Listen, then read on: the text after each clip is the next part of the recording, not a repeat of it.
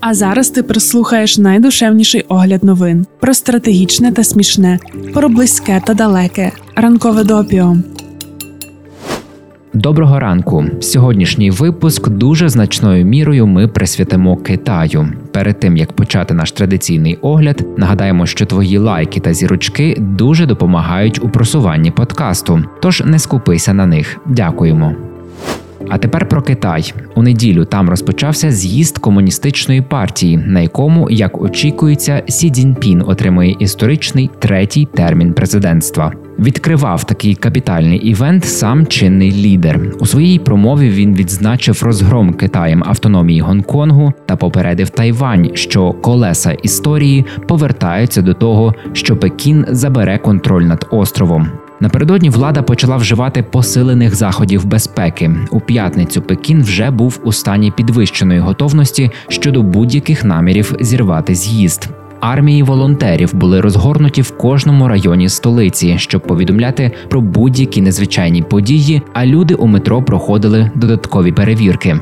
Контроль було посилено також і в цифровому світі. Цензори китайських соціальних мереж видалили практично всі посилання на повідомлення про рідкісну акцію протесту в Пекіні, яка відбулася раніше минулого тижня. У четвер користувачі та користувачки почали поширювати в соціальних мережах відео та зображення, які демонструють зухвалий для Китаю протест. На матеріалах видно драпірування на березі мосту в Пекіні, двох власноруч намальованих банерів із гаслами, що критикують політику комуністичної партії. Цитуємо: жодних тестів на ковід. Я хочу заробляти на життя, ніякої культурної революції. Я хочу реформ, ніяких локдаунів. Я хочу свободи. Немає лідерів. Я хочу проголосувати без брехні. Я хочу гідності. Я не буду рабом, я буду громадянином. Інший банер закликав громадян вийти на страйк і усунути зрадницького диктатора Сі Цзіньпіна. Невідомо хто міг вивісити банери та коли саме це було зроблено. До ранку п'ятниці китайські цензори соціальних мереж заблокували публікації та ключові слова пов'язані з протестом, включно з мостом Сітонг, естакадою, де ймовірно були показані гасла.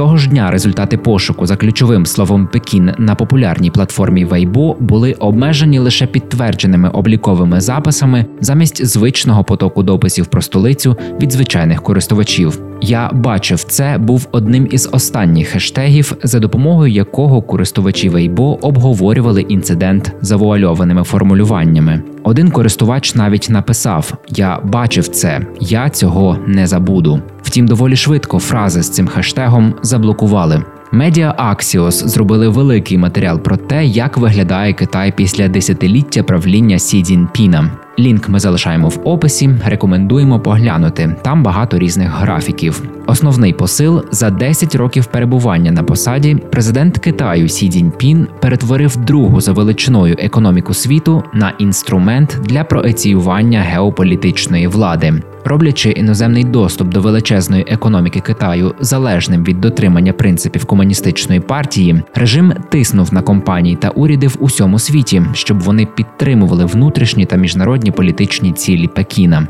Усе це відбувалося та відбувається на тлі систематичного придушення прав та свобод людини. Раніше деякі західні аналітики вважали, що глобальна торгівля допоможе поширити цінності ліберальної демократії в Китаї, але піднесення Сі продемонструвало, що через економічні зв'язки також може поширюватися і авторитаризм. Відтоді, як Сі Цзіньпін вперше прийшов до влади наприкінці 2012 року, економіка Китаю зросла більш ніж удвічі з 8,5 трильйонів доларів до 17,7 трильйонів доларів у 2021-му. Він посилив державний контроль над іноземним доступом на всіх рівнях китайської економіки, використовував торгівлю та глобальні ланцюжки поставок як політичний важіль. Китайські державні змі та прорежимні облікові записи в соціальних мережах підштовхували споживачів і знаменитостей бойкотувати численні іноземні магазини одягу, які заявили, що більше не постачають бавовну з Сіндзяну через примусову працю уйгурів.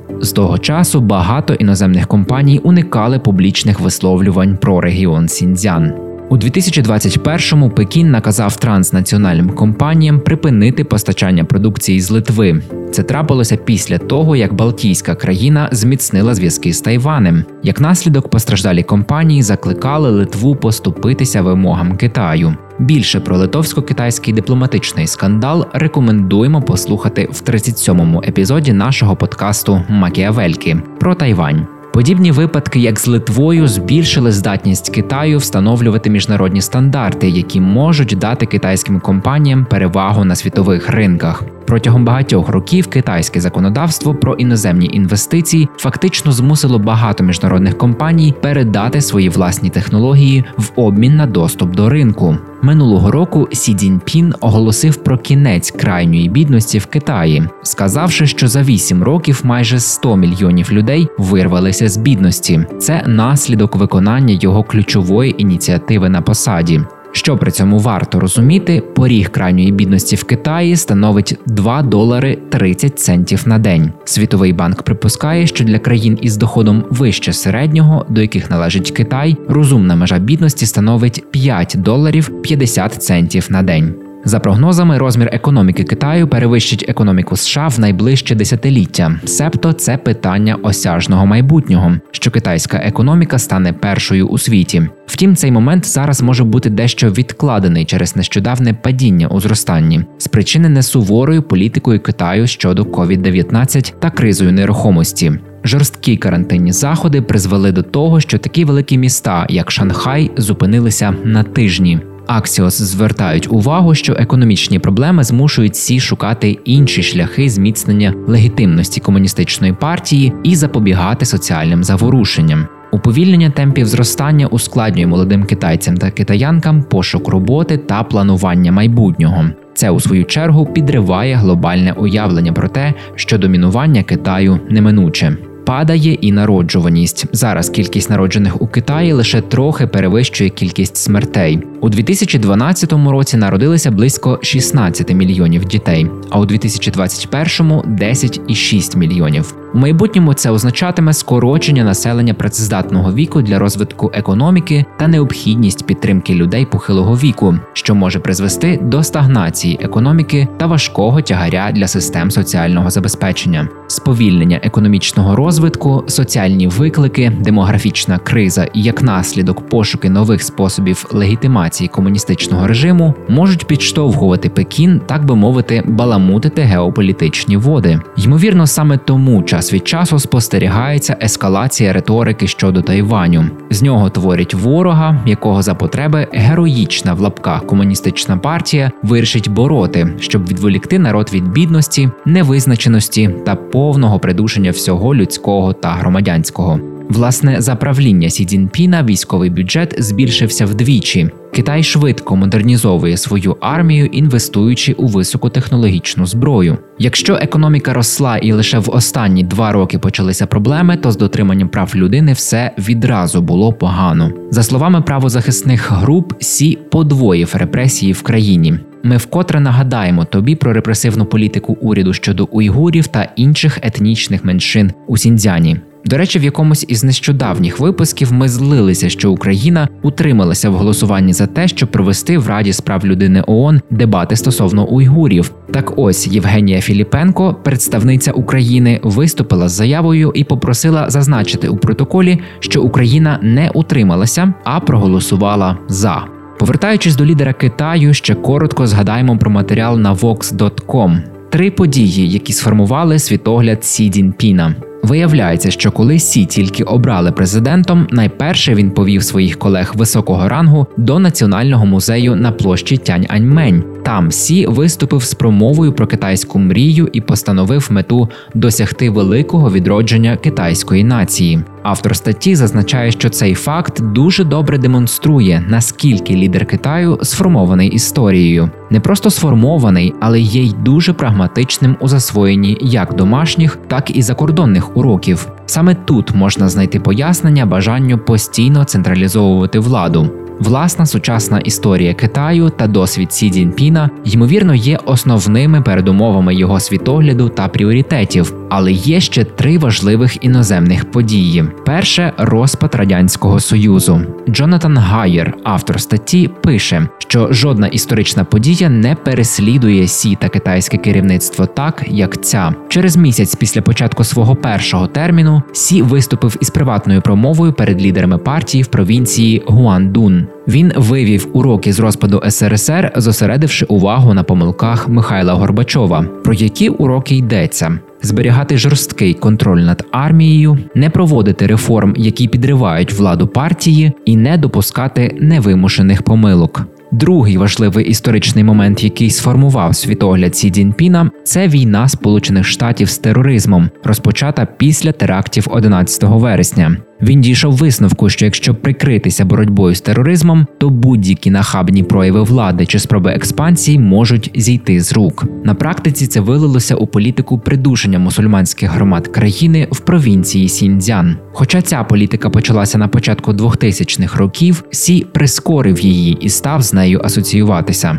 Третій історичний момент, що вплинув на Сі Цзіньпіна, це відносно недавні політичні повстання, кольорові революції в Грузії, Україні та Киргизстані на початку 2000-х і арабські революції 2011 року, які поширилися на Близький Схід і Північну Африку та повалили диктаторів. Лідер Китаю після цих подій зрозумів, що треба зосередитися на стабільності китайської держави. Один зі способів забезпечити це усунути корупцію всередині партії та китайського уряду, адже згадані протести продемонстрували, що гниль у верхівці недемократичних режимів робить їх вразливими перед громадянами.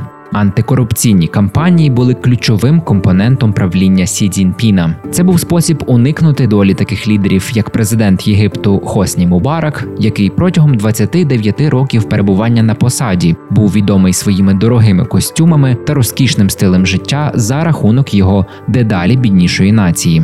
Ймовірно, саме уроки арабської весни стали причиною придушення китайської партійної корупції, включно з падінням партійного лідера Бо Сілая. Ось такий от лідер Китаю. Дійсно вийшов випуск ранкового допію імені Сі Цзіньпіна. Не те, щоб нам було якось по-особливому в кайф читати про нього, а потім тобі переповідати. Але ми вважаємо, що Китаю в нашому інформаційному просторі приділяють мало уваги. Звісно, зараз у нас безпосередня загроза з боку Росії, але Китай недалеко втік. Це величезна економіка, що багато років вправно керує геополітикою та змушує впливових людей, компанії та уряди інших держав грати за правилами репресивного комуністичного режиму. Це монстр, який нехтує людиною. Зрештою, Китай це уособлення наступу на всі ті цінності, які зараз виборюють українці та українки не лише для себе, але для всього цивілізованого світу. Тож ми вважаємо, що потрібно вже привчати себе, що Китай це теж загроза. Але давай сьогодні з ним покінчимо, перейдемо до інших новин.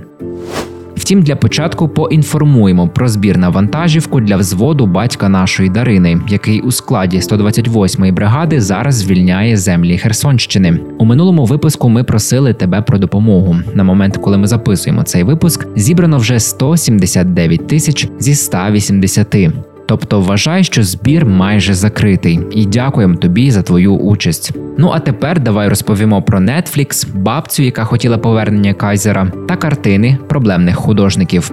Стіки до ранкової кави про події стисло.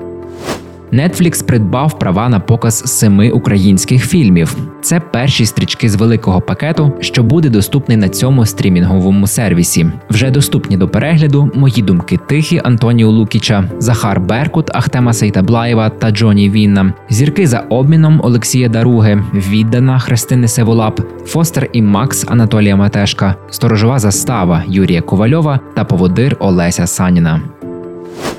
Британський мовник Channel 4 отримав різку критику через плани щодо нового шоу, в якому аудиторія у студії має вирішити, чи знищувати картини проблемних художників. Канал купив роботи, зокрема Пабло Пікассо, засудженого педофіла Рольфа Гарріса, гвалтівника Еріка Гіла та Адольфа Гітлера. Джиммі Кар, ведучий шоу, очолить дебати про те, чи можна витвір мистецтва колись відокремити від його творця. Наприкінці глядачі голосуватимуть, чи повинен Кар знищити роботу. Якщо, наприклад, буде вирішено знищити картину Гітлера, вона буде подрібнена. Інші твори мистецтва можуть бути спалені вогнеметом. Шоу називається Джиммі Кар руйнує мистецтво і має вийти в ефір 24 жовтня. Але вже зараз майбутній телевізійний продукт зіштовхнувся із сильною хвилею критики. Зокрема, фонд пам'яті жертв голокосту звинуватив канал в тому, що він перетворює Гітлера на тему легкої розваги. Олівія Маркс Волдмен, виконавча директорка фонду, сказала: цитуємо. Немає нічого цікавого чи смішного в Гітлері чи вбивстві 6 мільйонів євреїв і переслідуванні ще мільйонів. Це вкрай недоречно, а в часи дедалі більшого викривлення голокосту є небезпечно тривіальним. Кінець цитати. Channel 4 випустив заяву, якою захищає шоу, називаючи його продуманим і тонким дослідженням меж свободи вираження в мистецтві та того, чи роботи морально огидних художників все ще заслуговують того, щоб їх дивилися. Окрім того, мовник наполягає, що шоу прямо говорить про поточні дебати навколо культури скасування і є давньою традицією програмування Channel 4. Наступного місяця Netflix представить першу версію своєї служби потокового відео з рекламою. Тепер глядачі та глядачки зможуть дивитися більшість своїх улюблених фільмів та шоу із значною знижкою в обмін на рекламну паузу. Старт новацій заплановано на 3 листопада. Таким чином, Netflix намагається зменшити падіння аудиторії. За перше півріччя цього року платформа втратила більше мільйона передплатників, що коштувало близько 221 мільйона збитків. У США новий вид передплати коштуватиме 7 доларів на місяць, що на 55% менше ніж у найпопулярнішого тарифного плану Netflix за 15,5 доларів, який не передбачає реклами. Опція із підтримкою реклами також буде доступною в Австралії, Бразилії, Канаді, Франції, Німеччині, Італії, Японії, Кореї, Мексиці, Іспанії та Сполученому Королівстві. З обмежень нового тарифу не можна буде завантажувати шоу та фільми для перегляду, коли пристрої перебувають у режимі офлайн.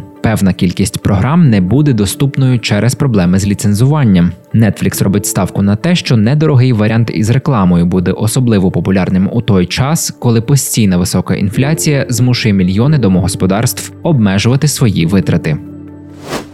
У Німеччині в східній землі Саксонія заарештували 75-річну жінку за те, що вона очолювала монархічну групу, яка вважає сучасну республіку недійсною та прагне повернути пруську монархію і кайзера. Ця група планувала здійснити диверсійні атаки на електромережу і спричинити настільки серйозне знеструмлення, щоб привести до умов громадянської війни. Також серед ймовірних намірів було викрадення Карла Лаутербаха, міністра охорони здоров'я Німеччини, якого ненавидять ультраправі рухи через те, що він виступає за суворі карантинні заходи під час пандемії. Чотирьох інших учасників угруповання затримали у квітні. В одному з будинків підозрюваного правоохоронці знайшли автомат Калашникова та нацистську форму СС.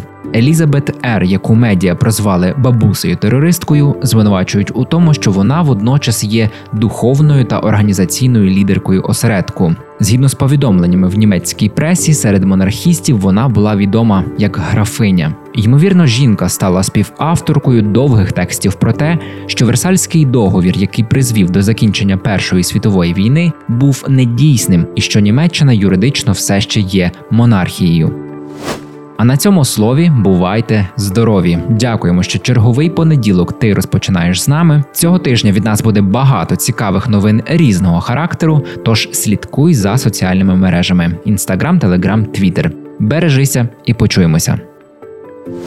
Ринкове допіо це огляд новин від освітнього центру справ людини у Львові. Про все, що дійсно має значення, ми тобі повідомимо.